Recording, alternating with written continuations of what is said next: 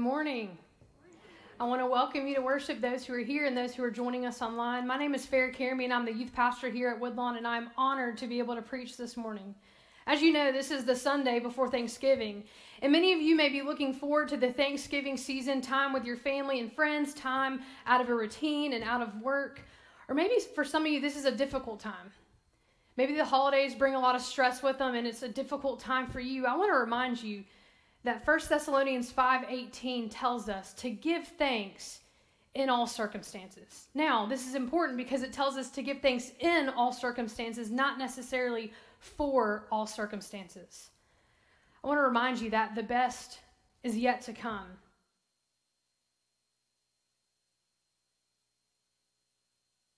Know that the best truly is yet to come. We can look forward with anticipation because we know that there's hope for our future. This morning, we're going to be looking at the book of John, specifically the fourth chapter. But before we do so, I want to set up um, what John says about the purpose of the book of John. He says that this book is written so that you may believe that Jesus is the Messiah, the Son of God, and that by believing in him, you will have life in his name. This morning, that is my prayer for you, and that is my prayer for me that we would believe that Jesus is in fact the Messiah, and that by believing in him, we would have life in his name. And so this morning, we're going to be looking at the story of Jesus' encounter with the woman at the well, and we're going to see some circumstances here that are less than ideal. But we're going to recognize this morning that we can give thanks in those circumstances. So if you would, take your copy of God's Word and turn with me to John chapter 4 beginning in verse 4. So, to better understand this passage, we first have to recognize who the Samaritans are. They were considered a mixed breed, part Jew, part Gentile, that grew out of the Assyrian captivity of the 10 northern tribes in 727 BC. And so the Jews rejected them because they could not prove their genealogy. And in fact, Jews would pray that no Samaritan would be raised in the resurrection. This is a pretty deep hatred. And when people wanted to insult Jesus, they called him a Samaritan. So Jews and Samaritans would never, ever, ever associate. So we pick up in John chapter 4, beginning in verse 4. It says, Now he, meaning Jesus, had to go through Samaria. So he came to a town in Samaria called Sychar, near the plot of ground Jacob had given to his son Joseph. Jacob's well was there, and Jesus, tired as he was from the journey, sat down by the well. It was about noon. Now, this morning, we're going to be looking at the, the little details in the Bible because the details really do matter. And sometimes I feel like we just kind of graze over them thinking, oh, they're not really that important. But this morning, I challenge you to really dig deep because these details are going to um, tell us a lot about the character of Jesus and about um, the story. So hang in with me with the details. So um, it says that Jesus had to go through Samaria. Now, what we know is that Jesus didn't actually have to go through Samaria. In fact, there were three possible routes Jesus could have taken. He could have gone um, along the coast, he could have gone across the Jordan and up through Perea, or he could have gone straight through Samaria. And so, what we see is that Jesus had to go through Samaria.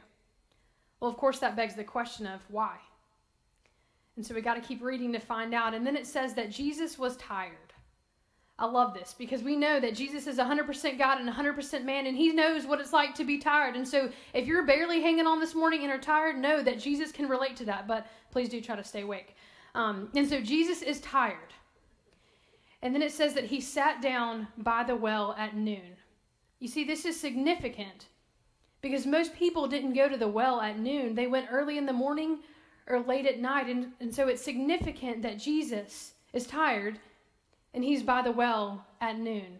And so, what we're going to see is that he encounters this Samaritan woman who probably came to the well thinking that she was going to be alone. But what we realize here is that Jesus doesn't leave her alone. And so we keep reading verse 7. It says, When a Samaritan woman came to draw water, Jesus said to her, Will you give me a drink? His disciples had gone into the town to buy food. The Samaritan woman said to him, You are a Jew, and I am a Samaritan woman. How can you ask me for a drink, for Jews do not associate with Samaritans. Jesus answered her, If you knew the gift of God and who it is that asks you for a drink, you would have asked him, and he would have given you living water. Sir, the woman said, You have nothing to draw with, and the well is deep. Where can you get this living water? Are you greater than our father Jacob, who gave us this well and drank from it himself, as did also his sons and his livestock? Jesus answered, Everyone who drinks this water will be thirsty again. But whoever drinks the water I give them will never thirst. Indeed, the water I give them will become in them a spring of water welling up to eternal life. So we see here that Jesus engages with this woman by asking her a direct question Will you give me a drink? And she can't understand why a Jewish man is talking to a Samaritan woman. And then she realizes that Jesus doesn't even have a bucket to draw the water from. So none of this makes sense. And she's thinking in a very literal way, whereas Jesus is speaking metaphorically. And what Jesus is offering her is not a better quality of water. He's not offering her, you know, Dasani or Fiji or Aquafina or purified water. What Jesus is actually offering her is himself. You see, what he's saying is hey, the well that you keep drawing from is never going to satisfy you. And I wonder what Jesus might say to us, too. Hey, you know, the well of approval you know, the well of recognition, the well of fitting in, the well of finances, the well of pleasure, those wells will never, ever satisfy you. There was a time in my life when I decided to walk away from the Lord. I was angry and bitter at some things that were not ideal in my life that had occurred, and so I decided that I didn't need God. And so I was going to do it myself, and so I quit going to church, I quit reading my Bible, I quit um, doing all the right Christian things. And so I began to drink from the wells of this world to try to find love and approval and satisfaction and all the things. And it didn't take me long to realize that I could drink from these wells my entire life and they would never be enough. They will always run dry. And so what Jesus is saying to her is, "Hey, these wells are never going to they're never going to satisfy you." And so he offers her something better, something different, which is ultimately himself. And so we keep reading in verse 15. The woman said to him, Sir, give me this water so that I won't get thirsty and have to keep coming here to draw water. He told her, Go call your husband and come back. I have no husband, she replied. Jesus said to her, You're right when you say you have no husband. The fact is, is that you've had five husbands. And the man you now have is not your husband. What you have said is quite true. Point number one is this we can give thanks because we serve a God who sees us, who knows us, and who loves us. And you may be thinking, well, that sounds ironic compared to what you just read about Jesus calling her out, right? But let me tell you something Jesus' ability to see her, to see her sin, to see her mistakes, to see her past, to see her hopelessness, her dissatisfaction in life, is ultimately what changed her life. And so Jesus loved her in this moment because being loving is being truthful. Being loving is being truthful. And when you collide with Jesus, you collide with the truth. And the truth that you and I must recognize this morning is that if we don't realize the severity of our sin, we will never realize the need for a Savior. Let me say that again. If we don't recognize that we are sinners, we will never realize that we need Jesus. Verse 19 The woman said, I can see that you're a prophet. Our ancestors worshipped on this mountain, but you Jews claim that the place where we must worship is in Jerusalem. Woman, Jesus replied, Believe me, a time is coming when you will worship the Father neither on this mountain nor in Jerusalem. You Samaritans worship what you do not know. We worship what we do know, for salvation is from the Jews. Yet a time is coming and has now come when the true worshippers will worship the Father in the Spirit and in truth, for they are the kind of worshippers the Father seeks. God is spirit, and his worshippers must worship in spirit and in truth. So, what does she do? She does what many of us do, what I tend to do. When she gets uncomfortable coming face to face with who she, who she is, she decides to change the subject. Because it's easier to talk about all things religion than to come face to face with who you are. It's easier to debate a theological topic than to come face to face with your brokenness. Don't we do this? Don't I do this? Instead of admitting our brokenness, we're content with just putting on a smile and acting like everything's okay. Instead of spending time with God, we're content with just doing things for God. You see, that's not what Jesus is after. He's not after your behavior modification. Jesus is not after a better you. He's not after you doing better, doing all the right Christian things. Jesus is after your heart. that you would believe that Jesus is in fact the Messiah and that by believing in him, you would have life in his name. Jesus is after your heart. And then we get to verse 25. This is my favorite part in the entire story. It says, The woman said, I know that Messiah called Christ is coming. When he comes, he will explain everything to us. Then Jesus declared, I, the one speaking to you, I am He. Point number two is this we can give thanks because we serve a God who reveals Himself to us. Can you imagine this moment for a minute? Can you just imagine this? This woman probably feels a lot of guilt and shame, and so she goes to the well, hoping to just go through the motions of her life. And she goes and she tries to get water to fill up her bucket and to go home and to get on with her life. And then she notices this Jewish man who is sitting by the well. And then all of a sudden, he engages with her by asking her a direct question Will you give me a drink? And she's like, What in the world? Why are you talking to me? What is happening? And so then he offers her something better, but yet he doesn't have a bucket to even draw water with. And she's like, I literally don't get this. This is bizarre.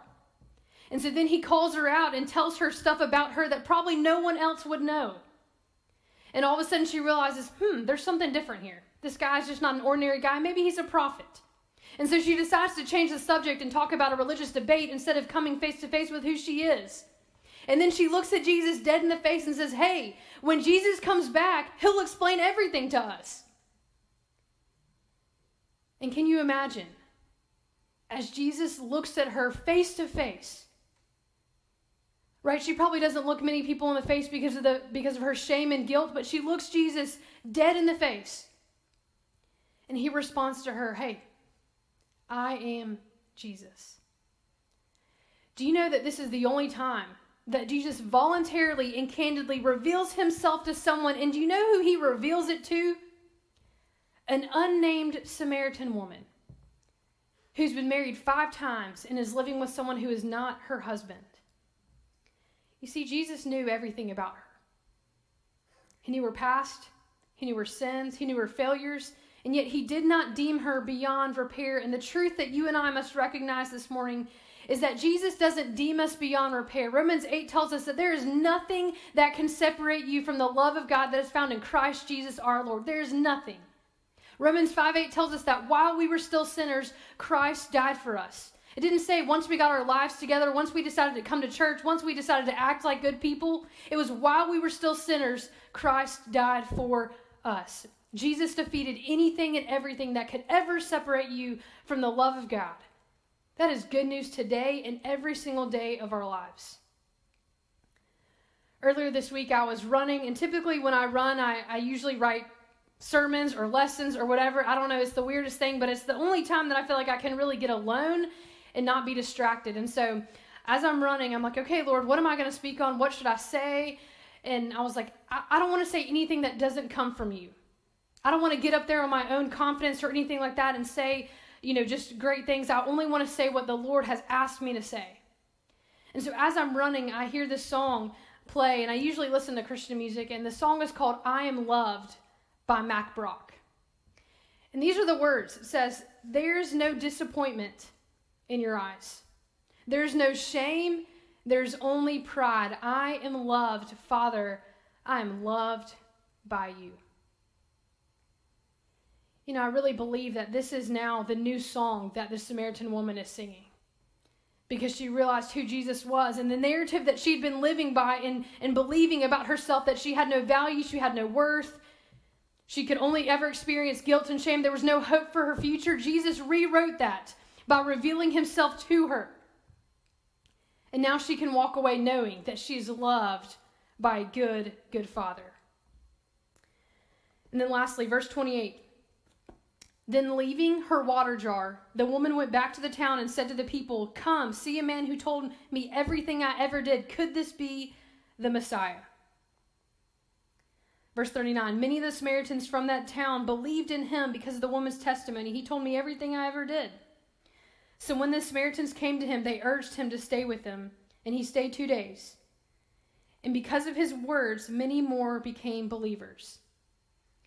They said to the woman, We no longer believe just because of what you said. Now we have heard for ourselves, and we know that this man really is the Savior of the world. And we know that this man really is the Savior of the world. Point number three is this we can give thanks because we serve a God who allows us to be a part of the story. The truth is is that God doesn't need you. That's a humbling reality. God doesn't need us, but he chooses us and he allows us to be a part of his story. The great commission, therefore go, which is telling us to go and make disciples of all nations, baptizing them in the name of the Father and the Son and the Holy Spirit and teaching them to obey everything I've commanded you. And surely I'm with you always to the end of the age. God allows us to be a part of his story. And so this woman leaves everything at the well, literally everything her water jug, but her past life. She leaves it at the well because something greater happened.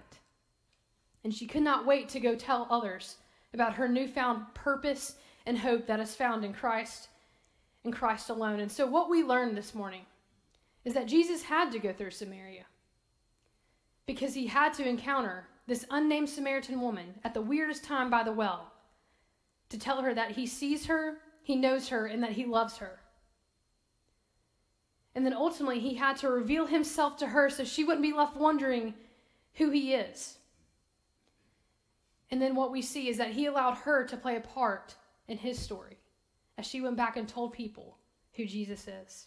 You see, her situation was less than ideal, but Jesus met her in that, and he altered the course of her life for eternity. And that is a reason to be thankful. When I was a freshman in college, I had been dating this guy pretty seriously, and, and we broke up, and I'm sure you can relate to the devastation of breaking up with somebody. And so I remember just being really, really sad and upset and all of that. And so a couple days after the breakup, I went to a Christian concert. And they sang the song 10,000 Reasons, and I had heard this song many, many times, so it wasn't a new song to me. But the words really hit me hard. And so one of the verses says, For all your goodness, I will keep on singing 10,000 reasons for my heart to find. And so I decided that night that I was going to start writing a reason every single day that I had to be thankful, a reason to keep going, a reason to keep trusting and believing the Lord. And so through that time, I experienced a lot of hardship. I lost two grandparents. I moved away from my family. I served in a really difficult place. Um, I left a best friend. I mean, I've, I've moved all over. But also through that time, I graduated from college. I started getting a master's degree. I've made many significant relationships in my life, and I've continued to follow the Lord in ministry. And so this morning, as I was preparing to write this, I wrote down reason number 2379. And so let me tell you if you're struggling with a reason to keep going, I promise you, you can find one. Because the Lord is still good and He is still faithful, and I have felt His goodness and His faithfulness all over my life. And so we don't have to give thanks for all circumstances, but we can give thanks in all circumstances because we know the God who is over all circumstances. This morning, do you know the God that I'm speaking about? Do you know the God who sees you, who knows you, and who loves you? Do you know the God who reveals himself through the person of Jesus? And do you know the God who allows you to be a part of his story? Do you know this God? Not just in your head, but in your heart. This morning, I'm praying that you would know that Jesus is, in fact, the Messiah, the Son of God, and that by believing in him, you would have life in his name. This morning, let us pray together. Jesus, we love you. And we thank you for this day and we thank you for this time together. God, I thank you that we can come into this place and we can open up your word. And God, I thank you that your word is alive and active. And so, God, there's always something new that we can learn from that. And I thank you for that. And God, we thank you for the story of the woman at the well. God, her circumstances were less than ideal. But God, we see that you met her in that and you changed her life forever. And so, God, I'm praying that we would believe you, that we would believe that you are the Messiah, and that by believing in you, God, we would have life in your name because that is what you want for us. And so, God, would you help us to be thankful, to recognize that you are in all circumstances. You don't leave us alone, but God, you love us and you have a great plan for our lives, and we can trust you in that. And so, God, we thank you for this time. We love you and we pray all these things in your name. Amen.